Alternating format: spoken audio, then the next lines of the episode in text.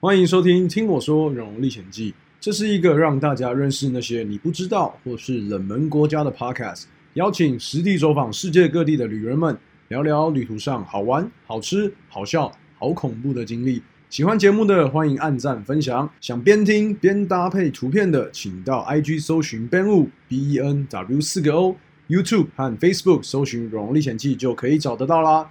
啊，一定要到 Apple Podcast 给我五星好评哦！再让我花个三十秒自我介绍一下，我是 Ben。很多人都说我长得像祝凡刚，从小到大的梦想是成为一名外景节目主持人。人生有很多可能，让你不再局限于一方天地，让你看得更豁达、更宽容。越冷门的地方，我越爱。OK，精彩节目准备开始，Let's get！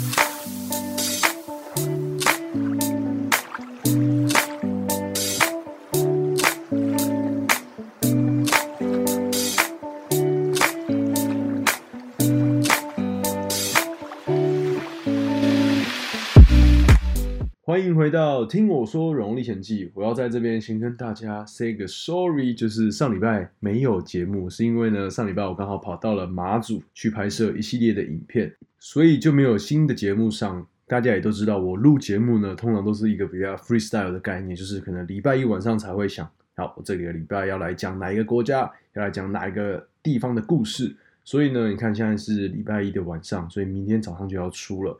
这个就是我录 podcast 的一个习惯啦，虽然都没有存档，但是我觉得，哎，另外一种模式可以跟大家，哎，我想到什么就跟大家讲。那今天哦，我们来讲一下，讲哪个国家呢？我们来讲一下我的邦交国计划好了。我发现呢，我已经录 podcast 录了三十几集，就是将近八个月了，我都还没有开始讲我的邦交国计划，只有提到那时候打书，但是细节就是每个国家我都好像还没有拿出来讲。所以接下来的听我说《荣历险记》呢，我们就会把重点放在邦交国际化。那影片拍了很多，然后当然也有写一些文章嘛，当然也有写书，所以有些东西可能会跟书里的或跟影片当中的一样，但是呢，还是会有非常多不一样的环节要从 Podcast 带给大家听的。所以如果你看过书了，你也看过影片了，你在听 Podcast 的时候，就把它当做有声书，就是有一个融融的声音，然后陪伴你再一次回忆起。这一个邦交国计划的一些小故事。好，那今天呢，我们先从哪个国家开始？当然是从第一站土瓦鲁。等一下，不是土瓦鲁哦，应该先从第一站就是斐济。呃，对，所以我们今天就是要好好的来聊聊斐济这个国家。这个斐济哈有太多东西可以聊，所以可能会分两集，至少会有两集。好，那我们就来看今天大概会讲到哪个部分。大家知道斐济在哪边吗？我跟你说哈，从台湾飞斐济没有直飞的飞机。通常我们要怎么到斐济呢？都是从香港台北飞香港，然后香港再飞斐济直飞。对，那这个话会比较贵。但第二个方式呢，就是台北飞韩国，那韩国再飞斐济，就是有点先绕上去，然后再从上面绕到南半球的斐济。所以这个也是一个比较耗费时间的。所以那个时候我就在想，我到底要怎么把那个钱花到最省？那再搭配上我的时间，也不要花那么多。哎，我还真的让我找到了。我记得那个时候是在布兰他的那个粉丝专业，就是在讲便宜的机票那个粉丝专业呢，哎，刚好看到这张非常物美价廉的机票。你知道它怎么飞吗？它是台北飞新加坡，再从新加坡飞到斐济。那从新加坡飞到斐济这个航程呢，大概是直飞十个小时。跟你说，从新加坡飞到斐济来回，我那时候买的时候不到一万四千多块，所以算是非常非常便宜。你只需要再补一张台北飞新加坡的来回机票就好了。那因为有廉价航空嘛，所以不管是 Air Asia 或者是捷行，那个时候来回加行李大概只要四千多块。你看，不到两万块就可以飞到斐济。我觉得这个飞法算是 CP 值非常高的，因为如果你走香港或者走韩国的话，至少都要三四万跑不掉。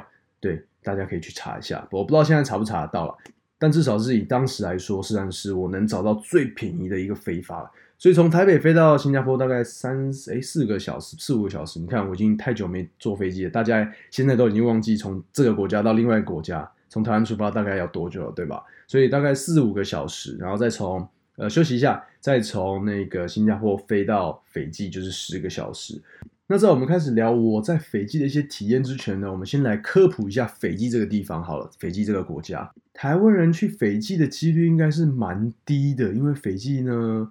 大家对它就是一个哎完全没有想象的一个地方嘛，只知道《浩劫重生》是在斐济拍的，我不知道大家知不知道这个新闻。但是呢，我那时候在查资料的时候，当初在出发前查资料的时候，也是很讶异，说哦，原来《浩劫重生》这部电影，Tom Hanks 他演的这个跟 Wilson 的一个爱情故事呢，孤岛求生的一个爱情故事，竟然是在斐济拍的。而且我跟你说哈，这边先跟大家讲好了，这座岛呢，它是真的可以上去的哦。它现在已经变成一个度假胜地了，就是你可以从 Nandi，我们等下会讲 Nandi 跟苏瓦这两个地方，从 Nandi 出发，只要大概三哎不对，不用三个小时，来回可能一个多小时就可以上到那个浩劫重生拍摄点的那个小岛，然后你可以跟那颗排球 Wilson 合照，反正那边就已经变成一个一日游的一个文化村了，斐济文化村。我有没有去呢？我没有去，因为我选择另外一个小岛。斐济它土地面积大小大概就是一万八千多平方公里，对，大概是台湾的一半。那总共是由三百三十个岛屿所组成的。那三百三十个岛屿当中呢，有一半以上是无人岛。那如果你现在打开你的手机，你打开你的 Google Map，然后你在搜寻栏输入 Fiji F I J I，然后它会放大嘛？那你这时候就会看到，其实斐济呢这个国家它是由两个比较大的岛屿所组成的。在左下面那个岛呢，人比较多。不管是首都苏瓦还是 Nandi，就是一个哎游乐的大本营，都在那边。我那时候搭飞机的时候，也是从 Nandi 落地的。这个岛就叫 VT Level。那右上角那个岛呢，哎人比较少，也算是一个世外桃源，叫做 Vanua Level。哦，这个都是斐济语。基本上哈，大多数的游客都是从 Nandi，就是 VT Level 那个机场，算是一个背包客聚集的一个大本营。但是哈。首都叫苏瓦 S U V A，在那个 V T Level 的右下角。我跟你说，我那时候去苏瓦的时候，那个地方超级无聊。我真的没想到一个首都竟然可以无聊到这种地步，你知道吗？因为那边算是一个商业的一个中心，你知道吗？所以很少游客会跑到那边。那我那时候去为什么要去？就是要从那边搭飞机去图瓦鲁，因为只有苏瓦到图瓦鲁，没有从 Nandi 到图瓦鲁的飞机。然后我跟你说，我就是搭了车，搭了公车，就是从南底搭到苏瓦，只为了去图瓦鲁，就知道这边的交通也不是那么的便利。所以哈，我就不多说苏瓦的事情。好，那我们现在再看到其他的小岛屿。所以在 VT Lab 左手边那一排呢，就是其中一个岛屿，就是那个浩劫重生的拍摄地。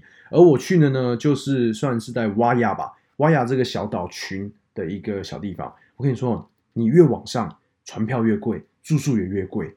甚至很多好莱坞巨星都有在这边买小岛，他整个岛买下了，像是那个梅尔吉伯逊有买，然后 Tommy Lee Jones，汤米李琼斯就是有演 NIB 星际战警第一集的那个 K，哈，大家应该知道我在讲谁，他也有在这边买小岛，然后很喜欢潜水，甚至连那个微软的 Bill Gates，他也有在这边买了一个小岛，专门乘坐私人飞机来这边度假，顺便躲躲狗仔。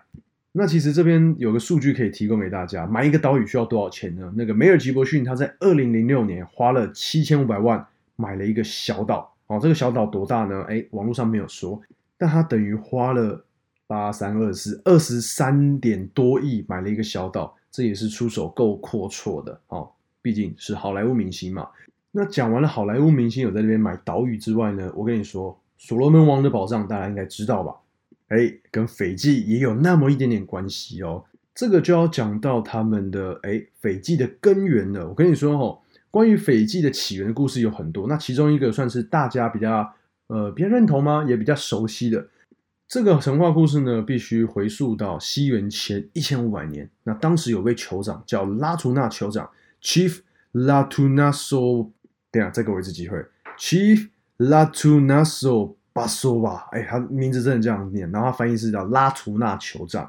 那这位酋长呢，跟他的伙伴们，跟他的部下们，乘着巨型的战船康尼托尼号独木舟，你看，从埃及北部的塔加尼塔远征而来。这样，你听到这边有没有觉得很奇怪？哇，原来斐济的起源竟然跟埃及人有关系？哎，这个我也不知道，但是他们就是这样记载的。那传说啊，那艘船上那个独木舟上哦，载着一个很特别的东西。这个东西是一个宝盒，可是它来自于的地方非常的特别，是所罗门王神殿里面所带出来的，叫做卡托玛纳。哦，卡托其实就是盒子，那玛纳就是魔法魔法盒子的意思。所以在斐济呢，当地人都把这个传说这个盒子呢叫它神恩宝盒 （Box of Blessings）。那这个舰队呢，从埃及出发，经过了个把月的时间，总算来到了南太平洋斐济附近。正当他们要前往本岛 VT Love 的时候，为了闪避外围的险礁呢，所以他们选择继续往西南的方向前进。那他们找到这个航道呢，叫做 Momi 航道。好，这个名称不是非常的重要。那我跟你说哈，就在他们往西南部的这个航道上面呢，哎，突然遇到了暴风雨。那这个 Box of Blessing 就哎。不小心掉进了这个海中，那酋长呢深信这是神的旨意，所以我们就不要去打扰他，让他永远留在这边就好了。可是哦，这个时候大副，哎，这位大副呢叫做迪爵将军 （General of Dijek），他违背了神意，他想说，嗯，不行，这个东西来自于所罗门王宝藏，这么的珍贵，世界上独一无二的，我不能让他就这样沉睡在深海当中，所以呢，违背了神意。回到了那一个航道那边，试图取回宝盒，但很可惜的是呢，他没有成功，只取回宝盒外的大钻石。但是他也因为这样子，这位大富受到了诅咒，变成了一条蛇，而他的头上呢，就永远镶嵌着那颗钻石，而且他往后的一辈子都只能以蛇的样子生活在这个世界上，是不是还蛮可怜的？那我跟你说，如果你想要看到这个有关传说故事的一些造景啊，或者它的发生在哪边？哎，你还真的看得到，但是这个地方我没有去，对，因为我没有走到亚萨瓦这么北边。但是如果你有参加团，那有到那个亚萨瓦去，可能三天两夜或四天三夜的话，他应该就会带你去这个洞穴。那这个洞穴呢，它的名字非常特别，叫萨瓦伊劳洞穴哦，有点像在讲我们原住民的语言，基本上就是南岛语系。哎，我们是发源地嘛，所以或多或少。有些字或发音可能都有那么一点点相似啊，所以如果下次有去那个亚萨瓦这个岛屿，记得去看看这个萨瓦伊绕，然后看有没有找到那只蛇，由大副转变成因为贪心转变成为的那条蛇。那所以那个宝盒到底在哪里呢？哎，其实斐济当地人呢，他们相信这个宝盒哈，现在还在那个海域当中，而且有两个巨蚌啊，就是两个蚌壳守护着，就是我们的蚌壳精。对，那他们也深信呢。宝盒为这个地区所有的村庄、所有的村民，甚至是我们这种背包客、我们的旅人带来幸运还有祝福。哎，所以我那个时候到斐济的旅程都还蛮不错的，唯独有发烧。我跟你说哦，我去了那么多国家，就这么一次发烧，就献给了斐济。好，这个故事我们等下再来说，先让我继续科普一下斐济。好。现在大家对斐济应该多少有点了解了哈。好，我们介绍完地理，我们现在来讲一下人文。想先问大家一个问题：我现在一讲到斐济，你会想到什么？三、二、一，好，我想大部分人应该都会想到 Fiji Water，就是斐济水，就是在便利商店里面或大卖场最贵的水。哎，也不是算最贵啊，就是数一数二贵的水，就是斐济水。我跟你说哦，这斐济水呢，我。一下飞机，马上买了一大罐，哎，真的是有够便宜。因为台湾的话，五百 CC 可能就小罐的，大概要五六十块吧，基本上就是一般我们所买到的瓶装水的三四倍，因为它进口的嘛，然后又是来自非常纯净的斐济。我这边查了一下他们的官网，他们怎么介绍，你知道吗？最临近的陆地是相距两千五百七十五公里之外的太平洋岛屿，云层借由赤道信封得以净化。而斐济水也从此展开了其原始生态的系统。这边挂号，全球仅存的几处原始生态系统之一。当热带区雨水滑落原始雨林，经层层火山岩过滤，并慢慢集合天然矿物质，创造出斐济水特有细腻软润的口感。雨水聚集于深入地表的天然自流去水层，因受到岩层的保护，与所有外来物质隔离。自然压力迫使水。流向表面，并在水源地完成装瓶。在你扭开瓶盖之前，没有与任何人接触。The nature of water，这就是官网上面怎么介绍斐济水、乐乐等的一大堆。那你问我说有没有比较好喝？我跟你说哦，没有比较好喝，真的就是一般的水。但是哦，那个口感上面还是会有差一点点啊，就是比较顺，没有像一般那种比较廉价的矿泉水有一个塑胶味，你知道吗？所以说，我觉得还是钱花的非常的值得。但你在斐济买斐济水呢，多少钱？哎，非常的便宜，大概是跟我们买一瓶那种二十块左右的矿泉水是一样价格的。所以我在那边狂喝，一下飞机到那个机场的免税店，先买一瓶斐济水，然后打卡。哎，来斐济就是要干嘛？喝斐济水。所以大家如果去的话，可以体验一下，在那边用一般的价格买到台湾三倍、四倍的那种斐济水的感觉。那讲到这个斐济水呢，哎，不得不来说说它的历史。好，它其实斐济水它是在一九九六年左右才创立的嘛。那么在这个之前呢，斐济水它那个源头。其实也是斐济创世神话当中的重要场景，而且啊，这个水源也被当地的原住民称之为永生之水，在当地人的心目中也是具有特殊的政治还有宗教的意义。那我跟你说哈，其实，在十九世纪中期以前啊，斐济是没有统一的政权，他们其实就是有很多不同的部落，那酋长之间互相竞争攻伐，然后呢，又要拉拢来自国外的欧美殖民势力。所以你就知道那个状况其实非常的混乱。那其中最大势力的酋长呢，卡卡包，哦，他的名字真的超级难念，Cyril Epenisa Kakabao。那他的势力范围呢，就在 Vitilavu 的东岸。那卡卡包呢，他自封为斐济的国王，因为他是在势力最大的嘛，所以他模仿了西方建立君主立宪的制度，那号召族人哦哦信奉来自国外的基督教。那最后呢，在一八七四年。做了一个非常重大的一个决定，他把斐济割让给英国，而且是以他自己的名义。因为我现在就是势力最大，所以我不管其他酋长、其他部落怎么讲，我现在就是把我的国家割让给你，英国拿去吧。所以呢，从此以后，斐济就成了英国的殖民地。在一八七四年以后，那前面有说，这个取水的水源处呢，其实在当地原住民的心目中是一个永生之水。那这个水哈出自于一个山，这个山叫纳卡瓦德拉山。那这个纳卡瓦德拉山的山水呢，被赋予一个神圣的象征意义——永生之水。据说能够滋养大地，带来丰收，而且能够赋予永生，哦，就是一个生命之泉的概念。那族人要取水的时候，就会用陶器或者是椰子壳盛载这些永生之水，分发给各个部落，然后让这些部落得以生活下去。那其实居住在这个区域、这个山区的原住民部落呢，他们是非常讨厌英国的殖民地的，所以也就是他们跟卡卡包酋长是形成一个敌对的状态。所以在这个英国殖民运动当中呢，居住在这块土地、这个区域、这个圣水旁边的 Vatukaloko 的族人呢，就输了嘛。那输了怎么办？我跟你说，英国人还蛮不错的。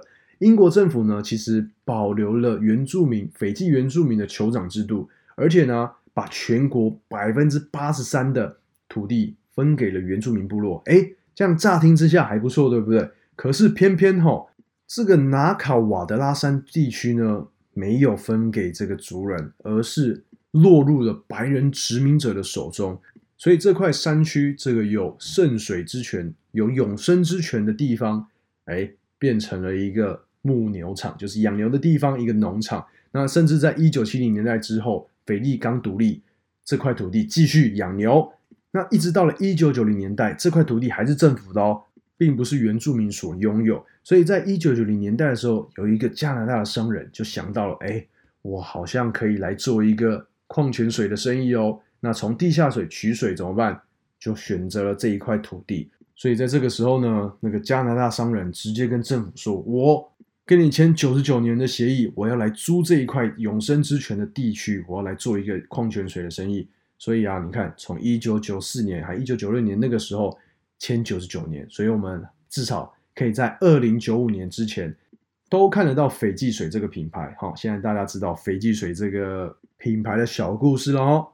好，那聊完了斐济水，我们来聊聊，当你在街道上遇到一个斐济人，他会跟你说什么？像我们的打招呼就是你好，或是嗨嘛，对不对？跟你说，在斐济呢很特别，他们会说 bula b u l a，对，就是会说 bula bula 就是你好，然后 hello 的意思。这个词还蛮有趣，就是你在斐济你一定会听到，常常会听到，因为外国游客一看到你，他也会说哎布拉。所以不管做什么事呢，在斐济你都可以用布拉开头。好，那其实我那个时候住在的地方哈。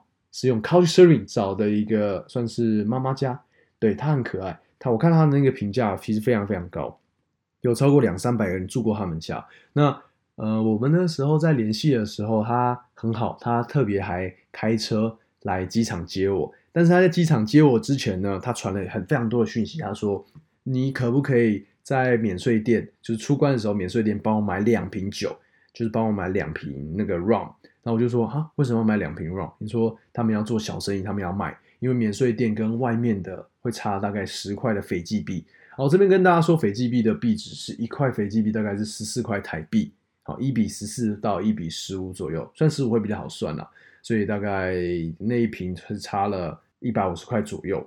因为我下飞机的地方在南迪嘛，那其实南迪它机场的交通还蛮方便的，就是你甚至可以搭公车就可以到每个城镇。所以还算不错了，但是那个妈妈就非常的好，对，她就直接来机场接我，然后把我接到她家，请我吃饭啊，然后带我到处晃晃，最后请我一个斐济的国民饮料卡瓦。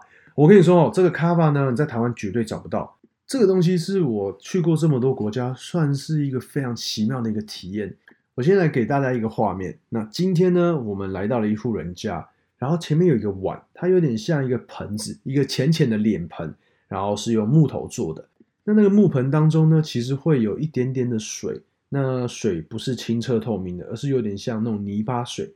那在泥巴水当中呢，会有一个类似茶包的东西，但它那个茶包的大小是跟你的手掌一样大。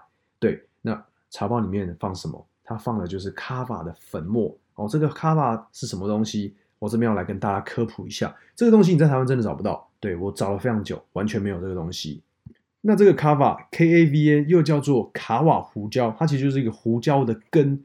那这种胡椒根呢，它很特别，它只生长在热带的小雨，然后尤其是在夏威夷、斐济还有万纳度等这些太平洋上面的小岛，只有这些地方你才能找得到它们。那他们哦会把这个胡椒根呢直接晒干，然后捣碎磨成粉，加水调制。我跟你说哦，这就是一个神秘的国民饮料——斐济国民饮料。我这边先说哦，这个喝下去的感觉，第一杯下去，因为它这个我们必须要用一个，也是一个木小木碗，然后这样喝，而且是要大家有多少人就是轮杯喝。我那个时候是二零一八年的九月去，所以没有疫情，这样大家喝就代表感情好，真的是感情好才会这样子。今天有一户人家邀请你到他家坐坐，你就必须要入境随俗，大家都用一个木盆。大家都用一个木碗这样子喝了那个卡瓦那个国民饮料，所以现在疫情当道，我也不知道斐济人他们怎么去料理这个卡瓦，怎么这样轮杯喝，应该是没办法啦。那喝下去的感觉，第一口没有什么感觉，第二口你的舌头会开始麻麻麻的，会讲话会开始大舌头。那第三口、第四口下去呢，基本上你会处于一个非常舒服的状态。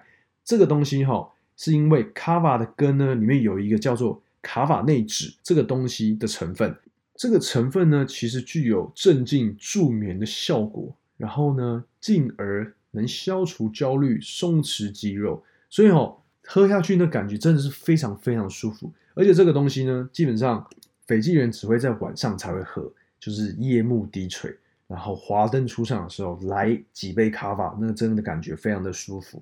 那我刚刚前面不是有说喝下去没有什么味道吗？第一口下去的时候，但我必须要跟大家说一下，如果没有尝试过的，第一口下去绝对就是一个草味加上泥巴味。因为卡瓦哈，它那这样子放进那个有点像茶包。其实我当下看我我现在讲非常的文雅，它是茶包。那其实呢，它有点像丝袜。这边强烈建议大家回去看我在飞机所拍摄的影片，那个有点暗，可是你还是可以看到他那个在搓东西的时候，有点真的是把那个卡瓦粉放进一个丝袜了，一直搓，一直搓，用手搓，搓一搓，你的木盆里面的水就会变成土黄色，那就是有一个泥土跟草根的气味。那其实你在街上的话，如果有人卖，他们会为了平衡口味，会放一些什么凤梨汁啊、葡萄柚汁，让观光客们不要只喝到草味跟泥土味。那对卡瓦的印象也会比较好。那我们现在喝卡瓦呢，就是观光客去喝，就是体验一下他们的国民饮料。那其实，在早期哈，卡瓦是只有在出征，就是要部落之间打仗，或者是部落他们聚会的时候才可以饮用。那这也是一个仪式，象征着与祖先神明沟通，或是赋予你神力的一个感觉。所以我跟你说，如果你去斐济没有喝过卡瓦，别说你去过斐济，这个真的是一个大家都知道的一个 slogan。那现在呢，这种也像是啤酒了。我跟你说哦，你在斐济不用喝酒，因为呢，你喝到的卡瓦就是有点一个微醺的感觉，多喝一点真的是会想要睡觉，非常非常的舒服。所以我那时候我就觉得很好喝，虽然舌头会大舌头，讲话会麻麻的，但是我问他们说。这种东西，这个卡瓦会不会有副作用？他说没有。那我觉得唯一的副作用应该就是其他人看你可能会觉得你很强，因为你会非常的舒服，会非常的想睡。所以讲到这卡法，我就想起我那时候在外岛来一个三天两夜的小旅行的时候，哎，没有网络，那怎么办？所以我那时候就带了相机，然后手机就这样到处去乱晃，在那个小岛上面。那我刚好就遇到他们有在开会吗？还是聚会吧？然后二十几个男生，然后还有一些婆婆妈妈，总共三十几个人哦。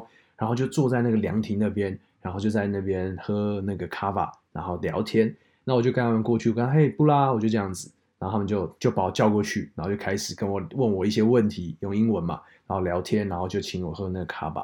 哦，那种感觉真的还蛮舒服的，就是真的是融入了当地。我觉得这是一个旅游当中最棒的，你可以体验到一个国家的国民饮料这么的特别，你回台湾你也喝不到。我觉得这种东西是会留存在我的记忆当中一辈子的，真的是非常的棒。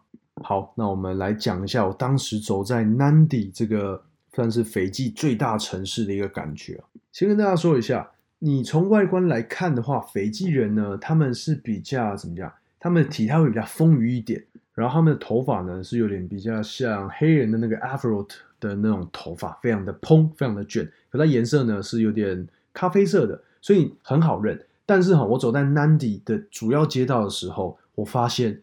路上的印度人竟然比斐济当地的原住民还要多，比斐济人还要多。我当下是觉得啊，怎么会这样子？我以为我来到了印度，你知道吗？来到小印度。那其实这个是有迹可循的，你知道吗？为什么？因为斐济呢，在英国殖民的时期呢，引进了大量的印度劳工。那因此呢，斐济就像我刚刚说的，走在当地的大街小巷，会有来到印度的错觉，你知道吗？而且啊，两旁的商店。大部分都是印度人开的，不管是布灵布灵的那种饰品店，就有点像我们呃光南吧，或者是那个纱丽店，对，就是那个印度人他们的传统服装，女生传统服装，长的，然后非常颜色多变的一个纱丽，这边都有。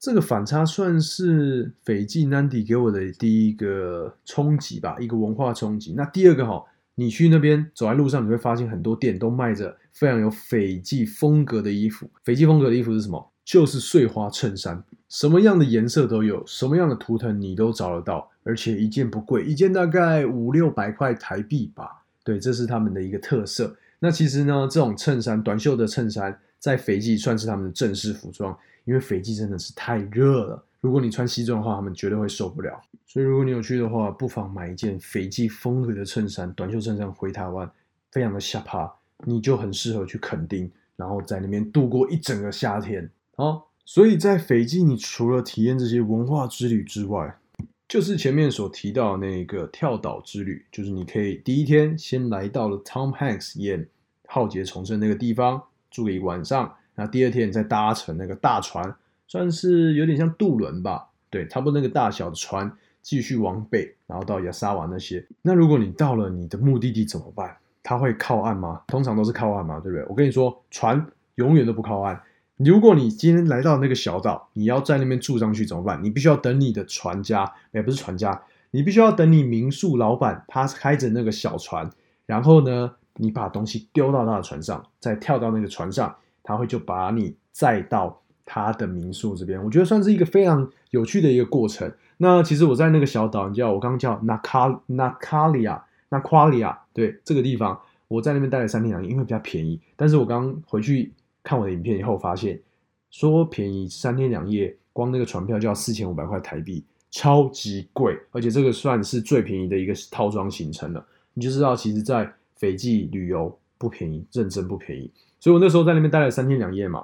然后我们有参加什么行程？有一个自费的行程是可以跟鲨鱼游泳哦，就是浮潜啦，就是把你带到外海一点，然后那边刚好有非常多那种小小只的鲨鱼，大概六十到八十公分吧。我这个影片里面有拍。然后呢，我就在那边体验到人生第一次被鲨鱼咬的感觉是怎么样的一个体验。我真的被它咬，因为我那时候拿着我的 GoPro，然后我的 GoPro 它是用那个漂浮棒嘛，那漂浮棒大家应该有看过，就是那个黄色的。所以在我们的眼中，跟在鲨鱼的眼中，它都是非常的光鲜亮丽的。那我那时候就在漂在水面上，那我就一直把那个 GoPro，然后往水面下插，然后看那个，因为鲨鱼会在那边游来游去嘛，它以为会有东西吃。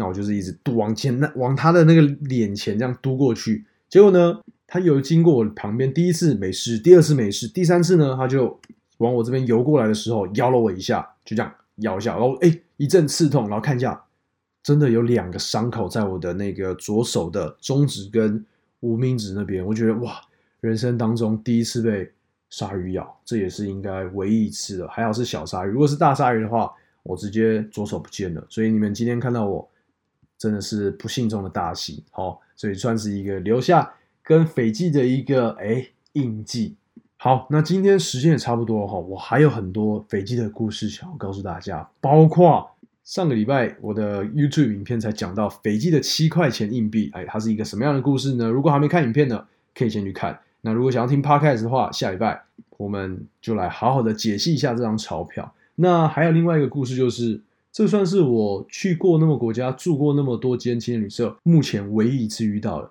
就是。我在青年旅社遇到活春宫，这也算是让我永生难忘吧。对，就是在南迪最大的一个青年旅社。那这个故事呢，我们就留到下礼拜再来好好的跟大家说明一下。那今天听我说《荣荣历险记》就到这边结束啦，我们下个礼拜见，拜拜。